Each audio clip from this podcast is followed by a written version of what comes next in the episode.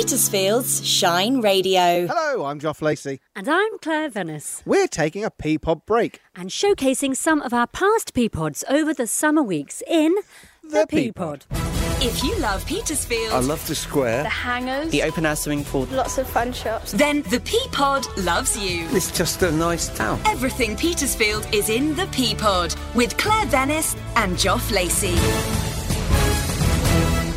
Thank you for joining us in the P pod. This week we're bringing you a P pod from earlier this year in February when we visited the Clanfield Observatory. This amazing local facility has a lot to offer, including a close look at our night sky from a number of different telescopes. And living as we do in a dark skies area, there's plenty of scope. See what I did there? Like it. And opportunity to take advantage of the experience and guidance of the observatory group. If you'd like a little monthly tutorial of what to look out for in the Petersfield dark skies, tune in to Skywatch at shineradio.uk for regular updates written by local astronomical expert and amateur astronomer Geoff Burt. Don't forget, we'll be spending the summer having a P pod break, but we hope you enjoy listening to some of our favourite episodes from the last year in the Petersphere. The P stands for Petersfield. It's a lovely area, lovely people, lovely atmosphere. The P pod. Hello, I'm Claire Venice. And I'm Joff Lacey We're gazing at stars. in our dark sky in this week's P pod. If you love Petersfield, I love the square. The hangers, The open air swimming pool. lots of fun shops. then the P pod loves you. It's just a nice town. Everything Petersfield is in the P pod with Claire Venice and Joff Lacey. Welcome to the P pod. Thank you for joining us. This week's P pod comes from the Clanfield Observatory as we learn more about this interesting astronomical place and all it has to offer. We find out about the dark skies area we live in, the history of the observatory, what you can see in the sky this time of year, and more from members of the Hampshire Astronomical Group. And Susie laments on her wild walk. The P stands for Petersfield. I can't believe that we live in such a idyllic place. The P pod. Hello, Claire, how are you? Hi, Joff. I'm great, thanks. How are you? Yeah, not too bad, not too bad. We're doing something a little bit different this week. We are. We've recorded all our links inside, but because we're uh, doing all things dark skies, we've come to do our crosstalk outside. thought it was appropriate. Although, unfortunately, it's quite a cloudy evening, so I can't see one single star. Can you? No, so we're um, just outside Clanfield at the Clanfield Observatory. You can see lots of streetlights, but no stars. No. Quite disappointing, though, Claire. Real shame because I imagine it must be pretty spectacular up here. Yes. When it is a clear night. And it's got a great atmosphere up here as well. A little bit spooky. A little bit spooky. A bit But scared driving home, but there we go. Hopefully there'll be no deer. so, Claire, what's your experiences around stargazing? Well, I'm very lucky where I live in that just going out the back door and into the garden, sometimes on a clear night, it's absolutely breathtaking. We don't have any streetlights where we live, so it's quite, quite dark. Um, and and it does take my breath away. I love it actually. So you know, even if it's a freezing cold night, sometimes I if I pop outside, come on guys, come and have a look. we'll, we'll all go run outside and look up at the sky. We don't really know what we're looking at. You can see some stars are brighter than others. Sometimes the moon is is you know a full moon or you've got a little tiny crescent moon, but I don't know enough about it. No. I know a, a few familiar, um, like Orion's belt and things like that. I think my mum might have mentioned when I was little, but I haven't taken it any further than that. You, Joff, do you know a bit more about No, it? I don't, my knowledge is minimal. Last week, in conjunction with the Dark Skies week that's coming up on Shine Radio, we were asked to go outside and look up into the sky and record what we could see and our thoughts and feelings. I was outside with outside with my son, and I've got to say, it was 45 seconds of complete nonsense. we said, uh, "Is it a full moon? Looks like a full moon. Might not be. Is that the plough? Don't know. We are clueless." Would you like to learn more? I would like to learn more. And then say every year, every summer, we sit outside when it's a shooting star season. And I tell you what, everyone else can see dozens. I've yet to see one. I reckon I'm blinking at the wrong You time. probably are. I didn't realise there was a shooting star season. Yes, I'm sure it's August. Sep- August, September. It's um, It's about six or seven nights. Re- and uh, so I have to come to yours. Yeah. We should all set up a, a nice viewing area. Lots Gotta of seats, Get your decking done. then. some binoculars maybe. But yeah, no, I'm really looking looking forward to finding out more about what goes on and what what is out there. But you're never going to know everything, are you? No, I can't imagine you can, but it is fascinating and it slightly boggles my mind, Joff. I'm not sure about you, but it does boggle my mind when talking about light years away and things like that. I really can't sort of grasp it. No, no. I, I could make my. I, I've got a feeling, Claire. I'm going to make myself look very silly in this recording. Well, hopefully we'll learn something, Joff. We'd love to hear from you. So if you have a story you'd like us to cover or would just like to say hi, please call or WhatsApp us on 01730 555 500 or email team at shineradio.uk. The Clanfield Observatory is one of the best equipped amateur observatories in the UK and situated in the South Downs is well placed being in a dark skies area. To tell us more about the history of the observatory is Vice Chairman of the Hampshire Astronomical Group, Steve Bosley. Hello, Steve. How are you? Hi there. Hello. So let's start. When did your interest in all things astronomy start? Well, I always say that I'm a sort of child of the space age. So I was born in '54. So Sputnik um, and the Apollo program were the things that really drove my interest. Uh, I then decided that I needed to do something when I went to university, and I studied astrophysics at university, which was very brave of me. Um, and then thought I'd love a career in there, but there weren't re- really that many careers in the subject. So I went into IT and just sort of did my thing for 30 odd years. Then, once I took early retirement, I realised there was this observatory at the top of the hill, about a mile from my house, and came up here with my wife, and we very, very quickly became members. And how long has the observatory been here? Well, on this site, um, it's they first started working here in, in sort of I think it was about 73, but the group itself uh, was founded in 1960 and had several um, earlier incarnations in Crookhorn and Fort Nelson. But um, on one case, they wanted to um, build houses on the site, so we were kicked out of that site effectively. And the next one, encroachment, encroachment of too much light pollution, forced us further and further away from the, the buildings. And uh, one of our members just happened upon, he, he had a habit of happening upon, uh, but he happened upon um, the uh, waterboard site. He approached the waterboard and just happened to get them at, just before a board meeting. And so um, at the board meeting, they said, yes, we, we wouldn't mind if you, you came and built an, a, a, a dome on our site. And it's sort of grown. The dome that we built is the large one, what's now the 24 inch dome. Uh, that was the, the first dome on the site. Um, we then subsequently added the Victorian one. One of our telescopes was a gift to the Royal Navy. And I don't think they probably knew what to do with it. We heard about it and we offered to uh, to refurbish it if they could find us a home for it. Um, and it just so happened that that particular dome was about to be demolished at, uh, at Herstmonceux, which then was part of the, the Royal Observatory. And so we went along there. We uh, exchanged 25 pounds, I think it was, and so became the proud owners. We had to dismantle it on site and then um, bring it up here in pieces and then build the walls here with the help of the Navy.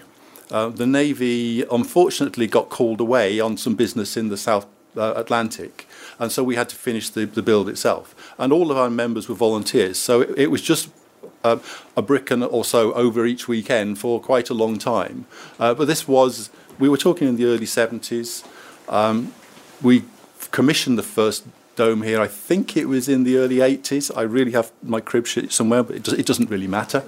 Um, then we had a, a donation from the uh, widow of one of our members. He used to have a um, telescope in his back garden with a seven inch dome. Um, that came. Uh, dome and telescope. Uh, again, we had to dismantle it in the garden in Havant, bring it here, and then build it again it's interesting watching about 20 or 30 people moving a dome around manually. It's quite a physical thing to do.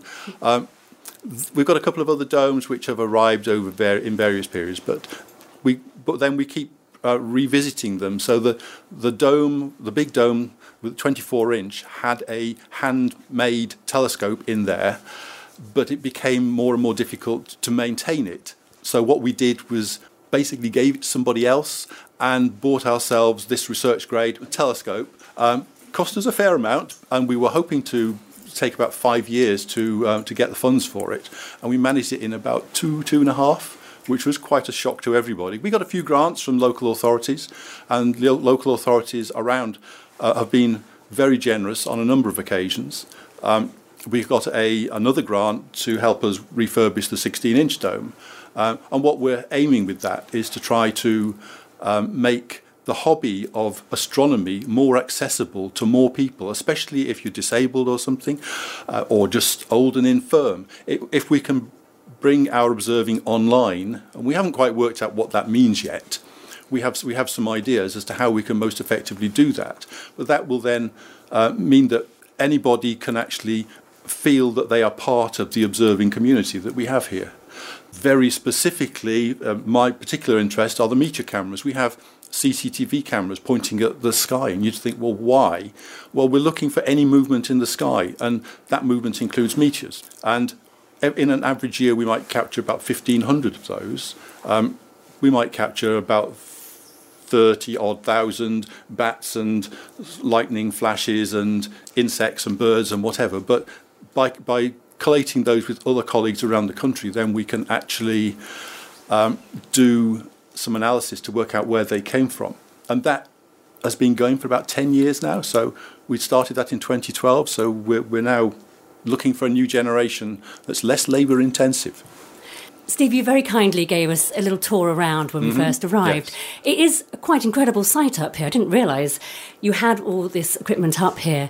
Um, can you explain what events you also hold up here as well? Um, the events we have, like this evening, we've got a, a sort of a public open evening, typically um, once a month, uh, sort of the Saturday and the Sunday. We've been playing catch up because um, we had a lot of people that were booked to come and then COVID intervened. And they were very, very generous. Rather than ask for the money back, they actually said, "No, you hang on to it, and we'll come sometime." Which has actually been quite interesting, trying to find time to get those people um, into the observatory and new people that want to come along as well. So we've been very, very busy this last season, particularly. Uh, we also have um, Sun Live. So in in the summer we have solar telescopes, so we can get sort of visitors viewing the sun. We, we can use some of the telescopes with special filters, but having a specialist solar telescope sort of out in, in, in the sunshine is really quite nice. And the sun is actually look, it's got a few sunspots these days. Go back two years and it, there was nothing to see. Uh, but people still want to come. They want to come and experience astronomy, which is really amazing. I suppose it's the great unknown, isn't it? That's why people are, are so interested Yes. because we don't know what we're looking at. We don't know what's out there. Most people that come here have never been before, which is really quite a surprise. And so when you can actually get them to look through a telescope and to eyeball Jupiter, you just stand back and wait for the oh wow. Somebody is going to say it because it is just something that is spectacular. You can see it on TV, and yeah, NASA can give you amazing pictures, but to see it for yourself through a telescope is something pretty special. And what's the most exciting thing you've seen through your telescope? Oh, you, you added telescope to that sentence. My meteor cameras gave me the most exciting uh, e- event uh, in the last 10 years. Back in 1917 on St. Patrick's Day, we had a fireball that f- uh, flew from the northwest and it went right down the diagonal of, of, of the computer screen. So the cameras caught it. And it was probably the, the best capture of that event anywhere in the country. Lots of other people saw it. There was even somebody from the BBC Sky at Night who was actually on the beach filming a, a, a programme and he was facing in the wrong direction. but, but he was able, from his experience, to look at the shadows that were cast and how sharp they were and say, well, that was at least as bright as a full moon and it really was very, very spectacular. And the day after it hit the, the news, and everybody wanted to know about it. And that can sometimes be a two-edged sword because there was one, one a few weeks ago where everyone saw something bright in the sky, and I don't really think it was that bright. We got it on our cameras, and to be honest, I've seen, I've seen better. Steve, thank you very much for inviting us up here. Have a great evening, and thank you again. You're welcome. The P stands for Petersfield. Petersfield is special to me. The P Pod. Susie has a sweet lament on her wild walk this week at Chapel Common.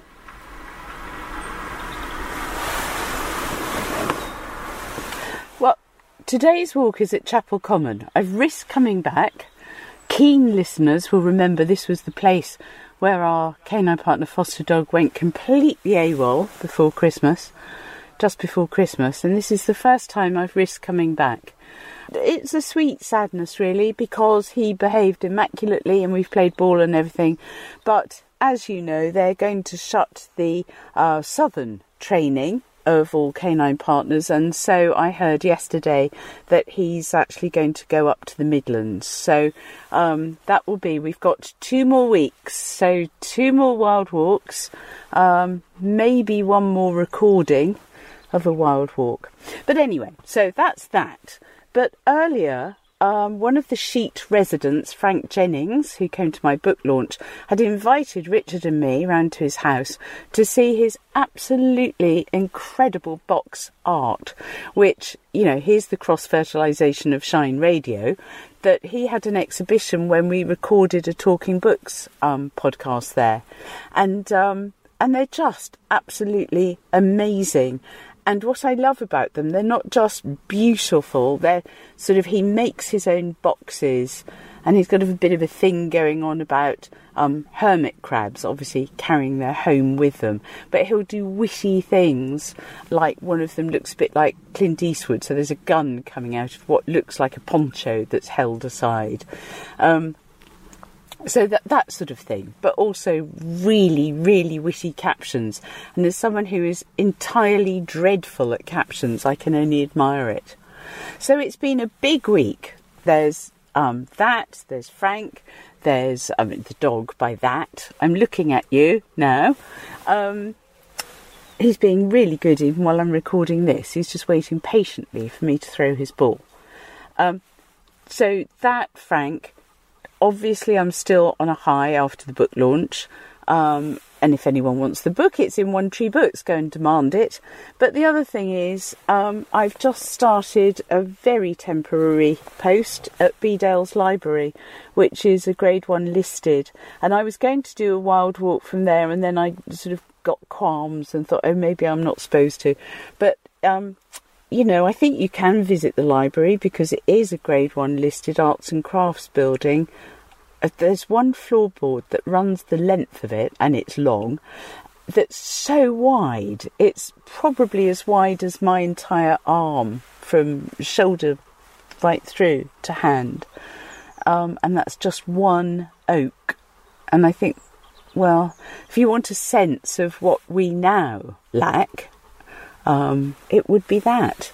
But oh, it is just fabulous. So I'm feeling it's such a mix, and I guess you know I do try to share with you the whole the whole fabric um, because I think all our lives are always mixed, and what comes up must go down, and what goes down must come up. So um, I hope you're in an up phase at the moment, and speak soon. Have a good week. Coming up, we discover more about the Clanfield Observatory's public events and bring you the latest What's On guide. First, though, Steve Broadbent is chairman of the Hampshire Astronomical Group and a member of the observatory instrument team, which offers training on the use of all the telescope facilities here. Steve is also a fellow of the Royal Astronomical Society. Hi, Steve. Hi. We're in a dark skies area. What does that actually mean? That's a good question. It means that we can see much more than you would see. For instance, I live in Portsmouth, and if I look up at the night sky, I might be lucky to see uh, a dozen stars. Here, you can see many, many more. You, on a good night, you can see the Milky Way, and our telescopes here enable us to see a lot fainter objects than you would be able to do if you were in a, in a city centre. And what can be seen in the sky at this time of year? I know it's cloudy this evening, but if it was if it was clear, what what would we be seeing? Well, the winter sky is is one of the more spectacular parts of the year because we've got really bright constellations. Most people know the constellation of Orion, which has a lot of bright stars in it. We've got Sirius, which is the brightest star in the night sky, which is visible at this time of year. And in fact, the the winter sky is much more uh, exciting to see with the naked eye than than the other skies in other parts of the year. So, what are the most unusual stars that can be seen in the sky? Most unusual stars. Um, with a telescope or without a telescope? Ooh, bit of both. well, there are. I mean, there are stars which you can see which are unusual in their own right. I mean, the the big star in the shoulder of Orion called Betelgeuse is one of the largest stars in the sky. If you were to put it where our sun is, then all the planets up until Jupiter would be inside that star. And Jupiter would be sort of skirting around the edge. It's believed to be about 900 times the size of the Sun. So that's one of the spectacular stars. But, um, you know, all stars are different in their own right. So, uh, you know, Yeah, well, you mentioned galaxies. Now, I'm a complete novice. I admitted earlier that I know very little. Galaxies. How do you spot a galaxy?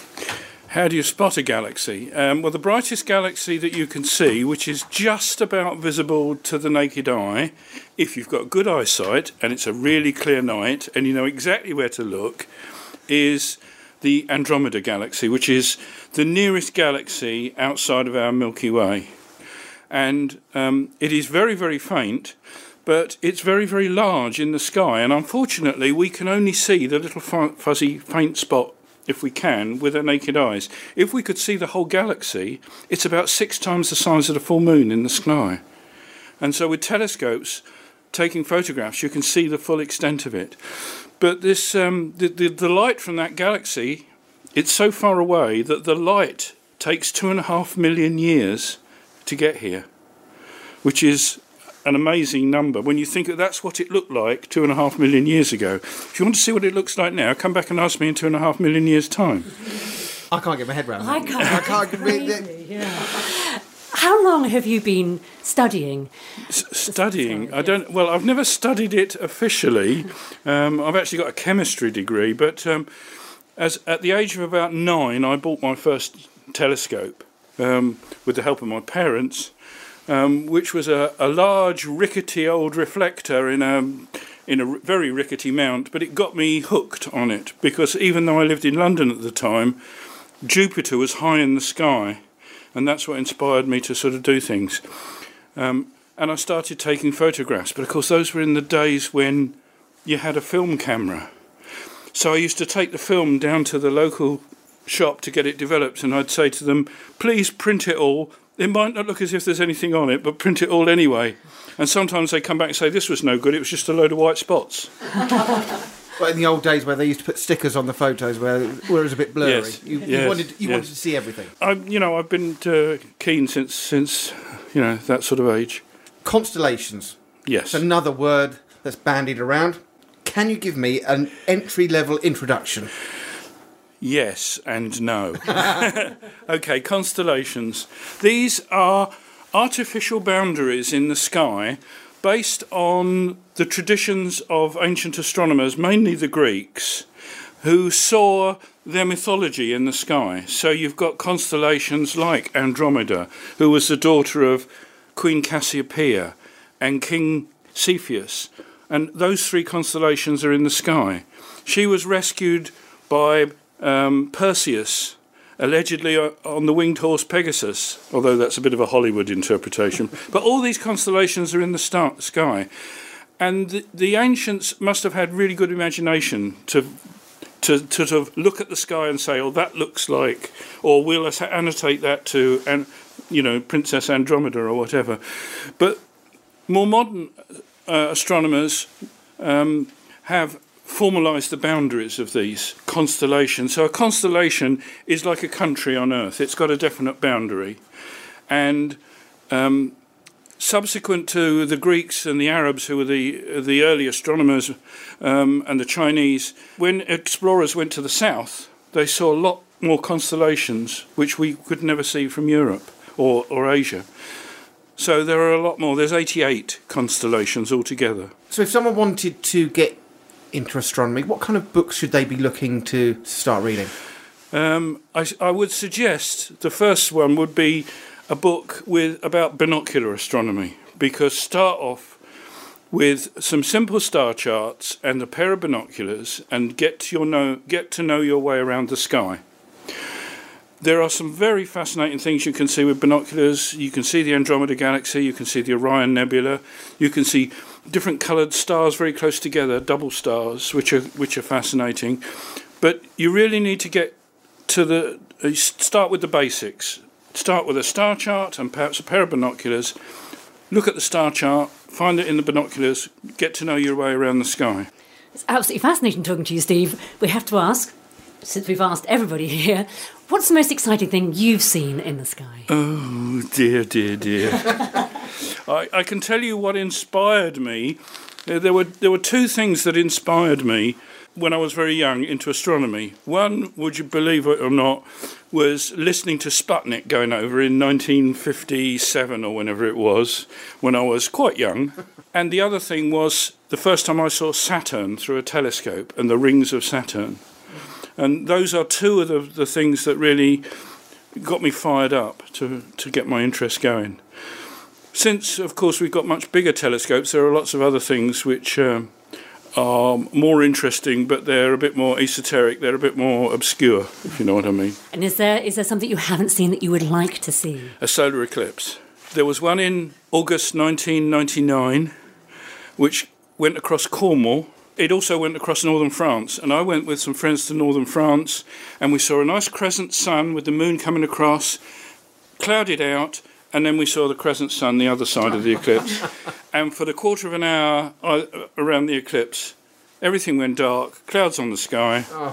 So I've had one chance so far, and I've missed it. But that that would be my that would be number one on my bucket list of ast- astronomy things. Steve, thank you very much for joining us. Have a lovely evening. Thank you very much. There's a lot of excitement here as preparations get underway for the public evening event.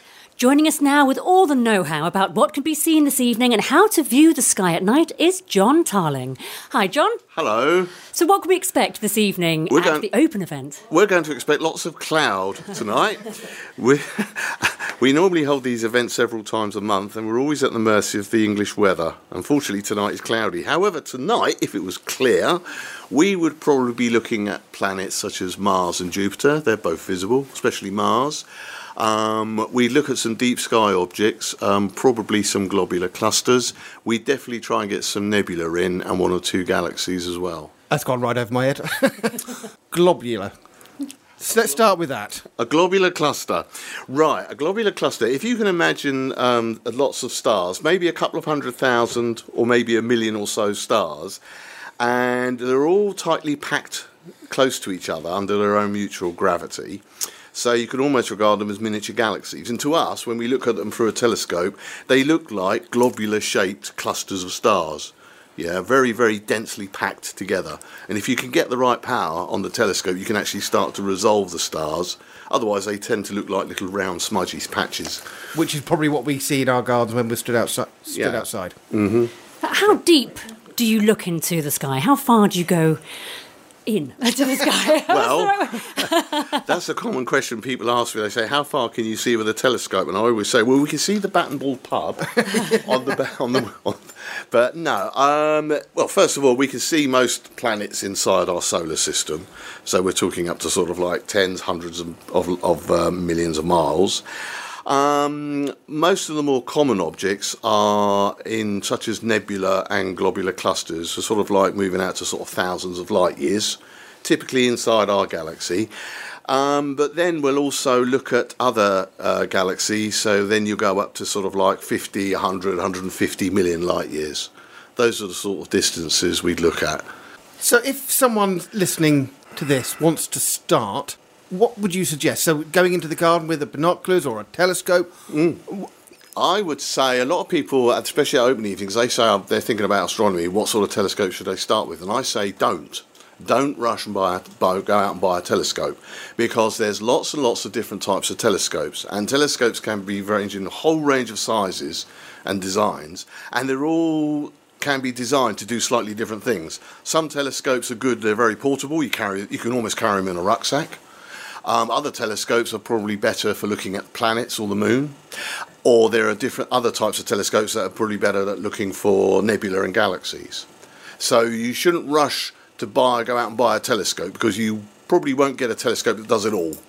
You can't do that. I normally advise people, I say to get started, a pair of binoculars, and it could be a cheap pair of binoculars for around in a £50 price range. That can be handheld comfortably. Uh, but before you do that, or at the same time, I also suggest to people is to learn the night sky using your own eyes, the naked eye. Just learn the constellations, learn all the asterisms. And it's very handy because when you do that, you can then navigate around the sky. So, for example, tonight I would say to you that Mars is in Taurus. And if you knew where Taurus was, you'd be able to find Mars. And it's quite satisfying knowing your way around the night sky and being able to navigate correctly. That's great advice. John, finally, what's the most exciting thing that you've viewed in the sky? Oh god, that's a good one. That. Uh, what's the most exciting thing I've viewed? Um, I think there's. I haven't got a sort of a list or a top ten list. I haven't got a thing that springs to mind, but I have got an image that I took approximately four years ago, and it was done using our 24-inch telescope, and I was trying to capture a comet called Borisov. It was an interstellar comet. It was quite famous a few years back, and uh, because I probably wasn't concentrating that night, actually it was about five o'clock in the morning I was trying to do it. I wasn't concentrating. Um, I never actually found the comet, but when I finished processing my image, I ended up with a small white smudge of something, and I've got no idea what it is. Um, a friend of mine's looked at it and he submitted it to the um, the Minor Planet Centre data, data, and he says, "Don't know what it is. It could be an, ar- an artifact produced by the optics." But that's my favourite image because I've got an image of something that I don't know what it is. it's unidentified. John, thank you very much for joining us. Have a lovely evening and all the very best. Pleasure. Thank you. Thank for, you, thank John. you very much. Thank you.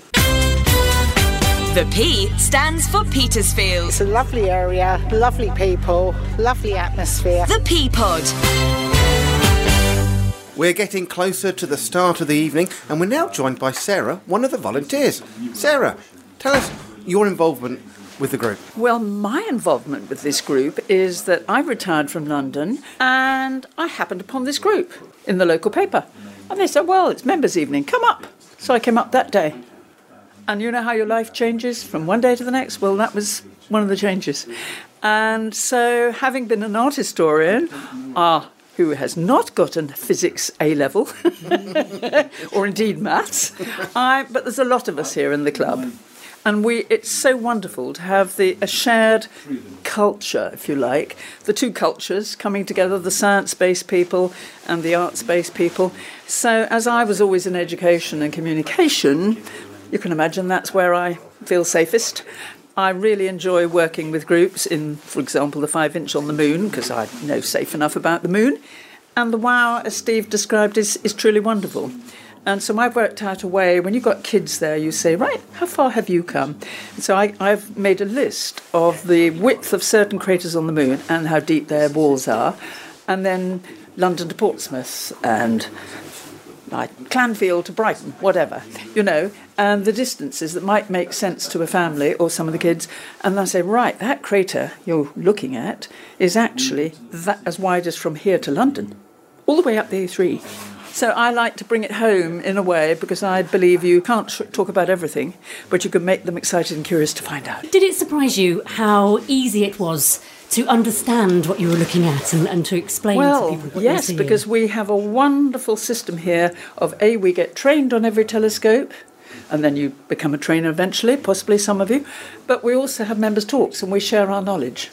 So people like me stick safely to history of astronomy talks, you know, ancient Chinese stuff and ancient Egyptian stuff, but it's where we've come from.